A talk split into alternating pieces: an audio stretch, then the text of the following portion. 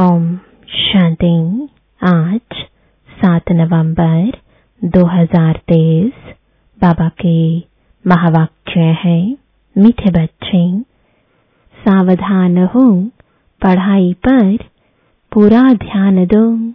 ऐसे नहीं कि हमारा तो डायरेक्ट शिव बाबा से कनेक्शन है, यह कहना भी देह अभिमान है। प्रश्न है भारत अविनाशी तीर्थ स्थान है। कैसे? उत्तर है, भारत बाप का बर्थ प्लेस होने के कारण अविनाशी खंड है।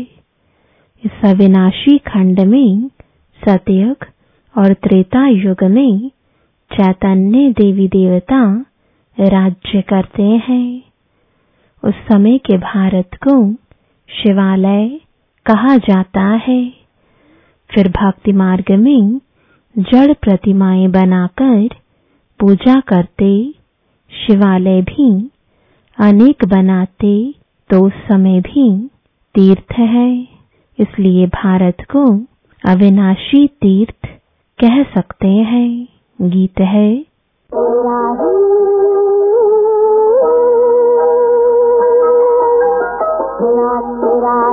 ओम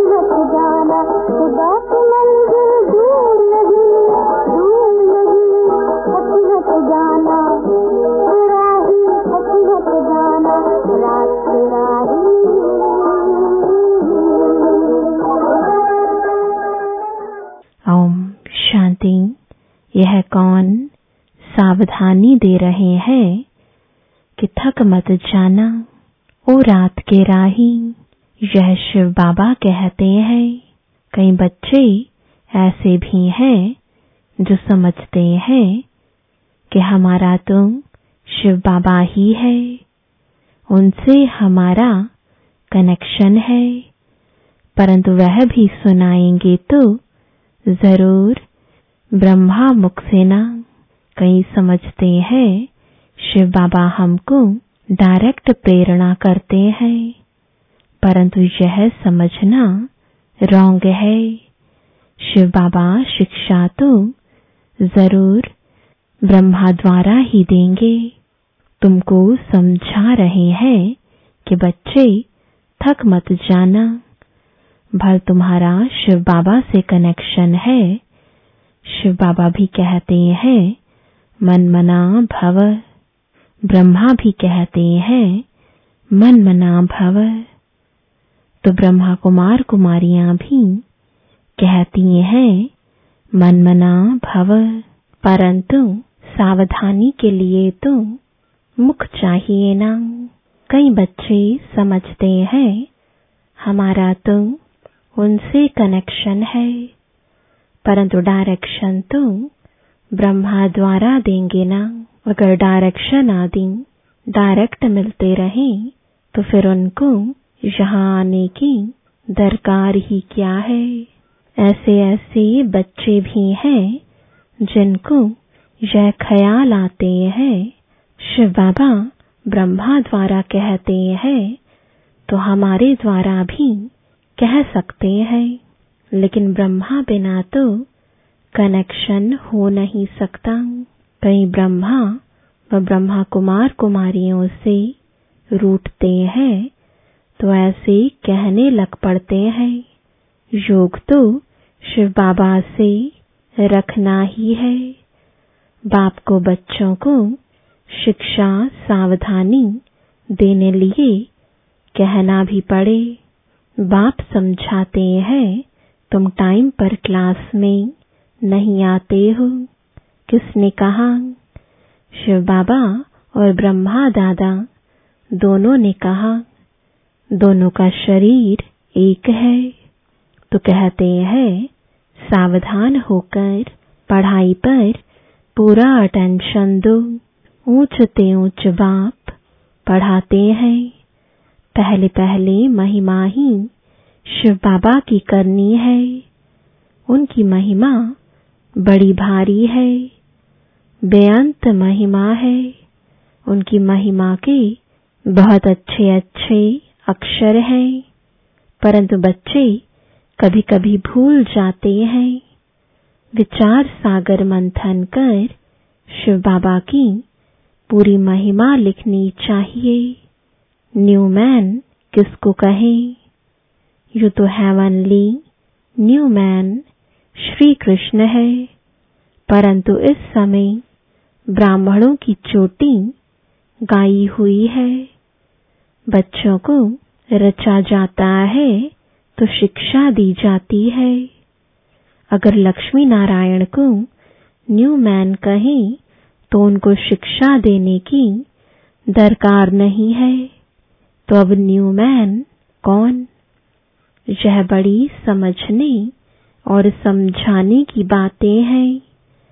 वह बाप है सर्वशक्तिमान वर्ल्ड ऑल यह वर्ल्ड ऑल माइटी अक्षर बाबा की महिमा में लिखना भूल जाते हैं।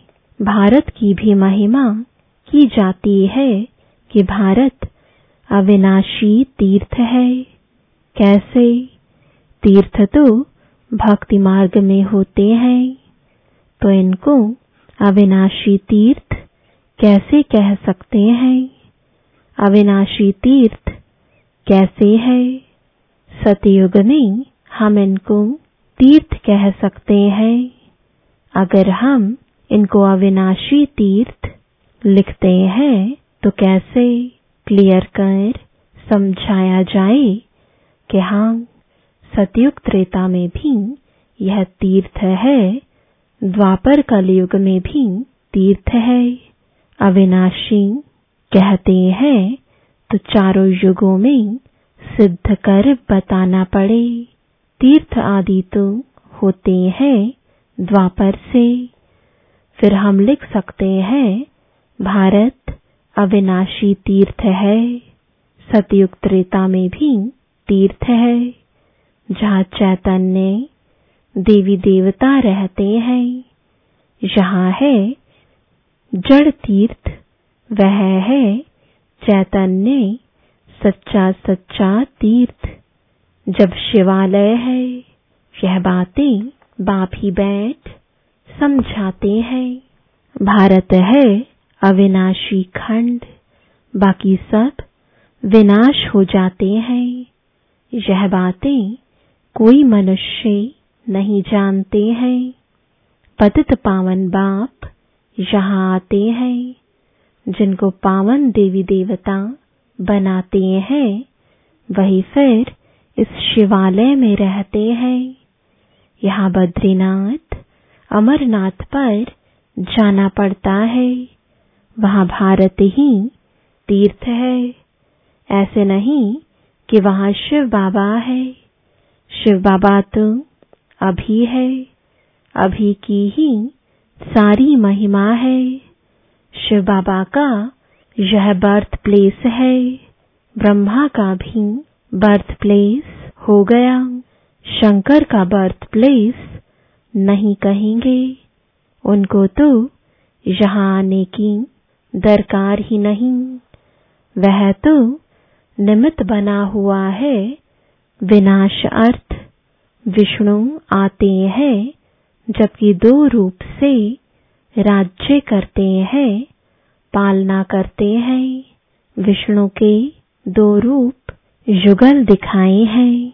उनकी यह, यानी विष्णु प्रतिमा है, वह तो सतयुग में आते हैं। तो हमको महिमा एक बाप की करनी पड़ती है। वह सेवियर, यानी बचाने वाला भी है। वह लोग तो धर्म स्थापकों को भी सेवियर कह देते हैं। क्राइस्ट, बुद्ध आदि को भी सेवियर कह देते हैं। समझते हैं, वह पीस स्थापन करने आए थे, परंतु वह कोई पीस करते नहीं। किसको दुख से छुड़ाते नहीं, उनको तो धर्म की स्थापना करनी है। उनके पिछाड़ी उनके धर्म वाले आते जाते हैं। यह सेवियर अक्षर अच्छा है, यह तो ज़रूर डालना चाहिए। यह चित्र जब विलायत में प्रत्यक्ष होंगे तो सब भाषाओं में निकलेंगे। वो लोग पोप आदि की कितनी महिमा करते हैं। प्रेसिडेंट आदि मर जाते हैं तो कितनी महिमा करते हैं। जो जितने बड़े आदमी, उतनी उनकी महिमा होती है। लेकिन इस समय सब एक जैसे हो गए हैं। भगवान को सर्वव्यापी कह देते हैं। यह तो सब आत्माएँ अपने बाप को गाली देती हैं कि हम सब भी बाप हैं। ऐसे तो लौकिक बच्चे भी कह ना सके कि हम ही बाप हैं। हाँ वह तो जब अपनी रचना रचे, तब उनका बाप बने। यह हो सकता है। यहाँ तो हम सब आत्माओं का बाप एक है। हम उनके बाप बन ही नहीं सकते। उनको बच्चा कह नहीं सकते। हाँ यह जो ज्ञान की रमत गमत होती है, जो कहते हैं, शिव बालक को वारिस बनाते हैं, इन बातों को तो कोई विरला समझने वाला समझे। शिव बालक को वारिस बनाए उन पर बलिहार जाते हैं। शिव बाबा पर बच्चे बलिहार जाते हैं। यह एक्सचेंज होती है। वर्षा देने का कितना महत्व है? बाप कहते हैं, देह सहित जो कुछ है, उन सब का मुझे वारिस बनाओ। परंतु देह अभिमान टूटना मुश्किल है। अपने को आत्मा निश्चय कर, बाप को याद करें, तब देह अभिमान टूटे। देही अभिमानी बनना बड़ी मेहनत है। हम आत्मा अविनाशी है। हम अपने को शरीर समझ बैठे हैं। अब फिर अपने को आत्मा समझना इसमें है मेहनत। बड़े ते बड़ी बीमारी है। देह अभिमान की, अपने को आत्मा समझ, जो परम पिता परमात्मा को याद नहीं करते तो वे कर्म नहीं कटते। बाप समझाते हैं, अच्छी रीति पढ़ेंगे, लिखेंगे तो होंगे नवाब। श्रीमत पर चलना चाहिए, नहीं तो श्री श्री के दिल पर चढ़ना भी असंभव है। दिल पर चढ़े, तब तख्त पर बैठे। बहुत रहम दिल बनना है। मनुष्य बहुत दुखी है। देखने में बहुत साहूकार है। पोप का देखो कितना मान है। बाप कहते हैं, मैं कितना निरहंकारी हूँ। वह लोग थोड़े ही ऐसे कहेंगे कि मेरे स्वागत में इतना खर्चा ना करो। बाबा तो कहा जाते हैं तो पहले से ही लिख देते हैं। कोई भी भव का आदि नहीं करना है। स्टेशन पर सबको नहीं आना है, क्योंकि हम हैं ही गुप्त। यह भी करने की दरकार नहीं। कोई जानते थोड़े ही हैं कि यह कौन है और सभी को जानते हैं। शिव बाबा को बिल्कुल नहीं जानते।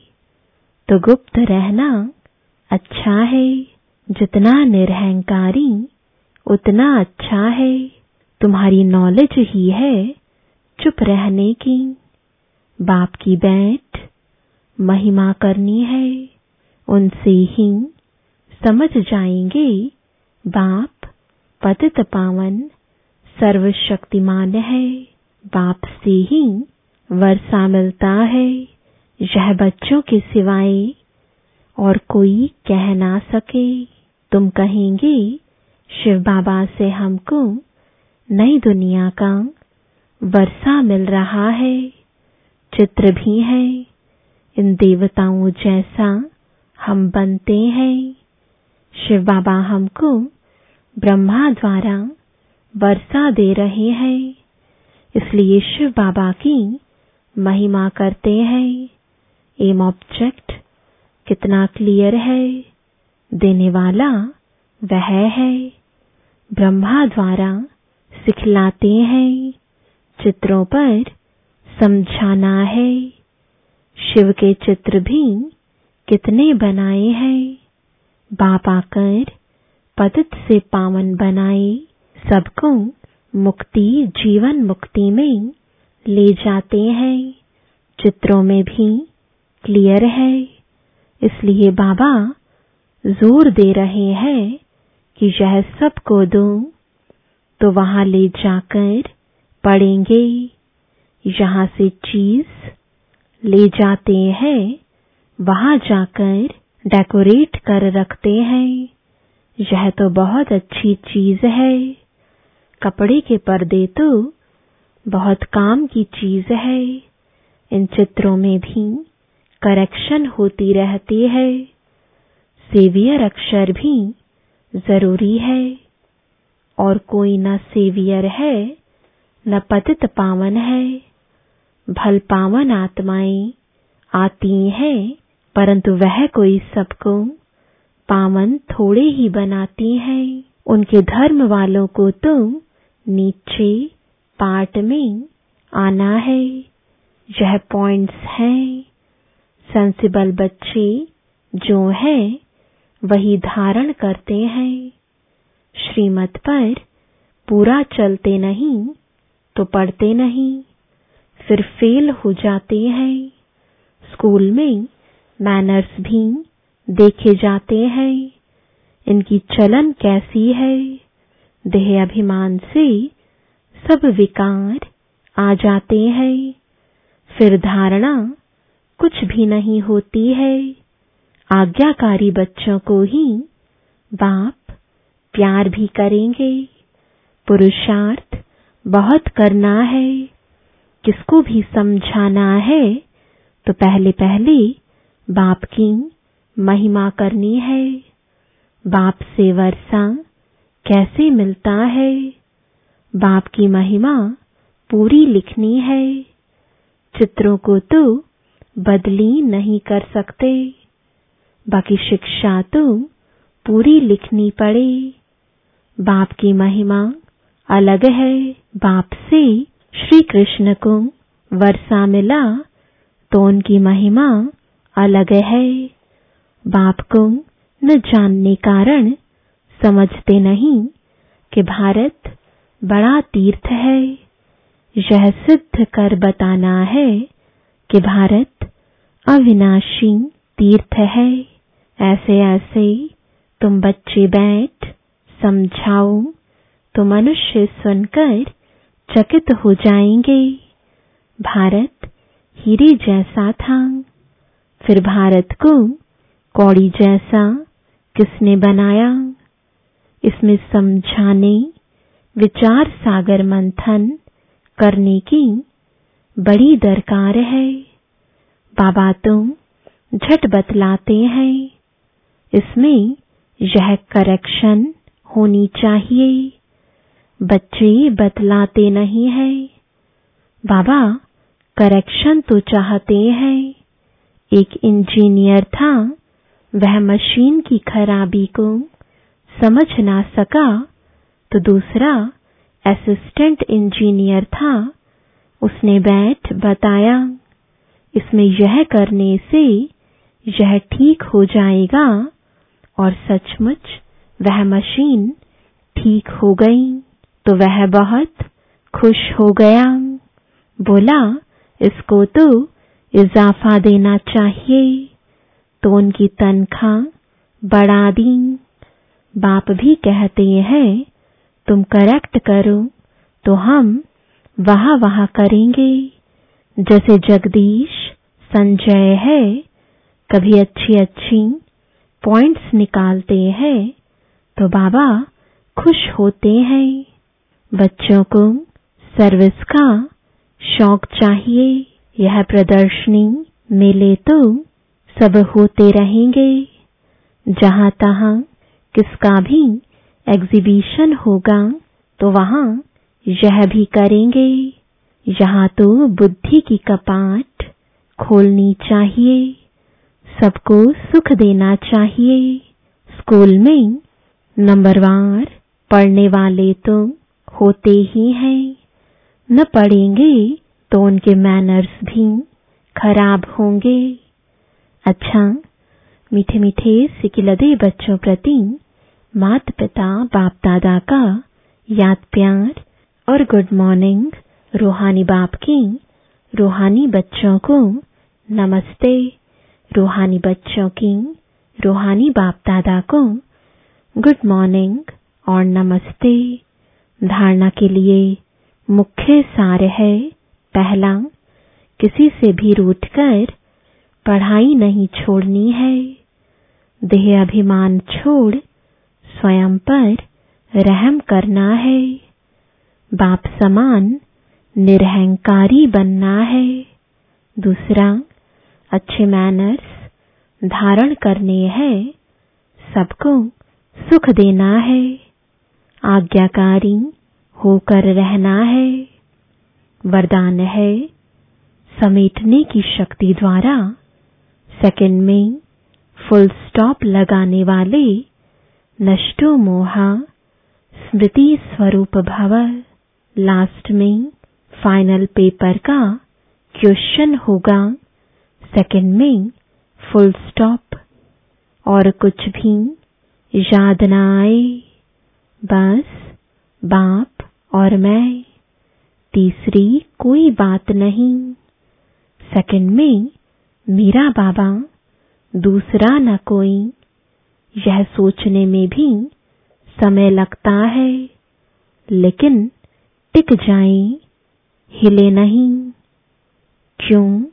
क्या का कोई क्वेश्चन उत्पन्न ना हो, तब नष्टो मोहा, स्मृति स्वरूप बनेंगे। इसलिए अभ्यास करो। जब चाहे विस्तार में आए और जब चाहे समेट लें। ब्रेक पावरफुल हो। स्लोगन है, जिसे स्वमान का अभिमान नहीं है, वही सदा निर्माण है। ओम शांति।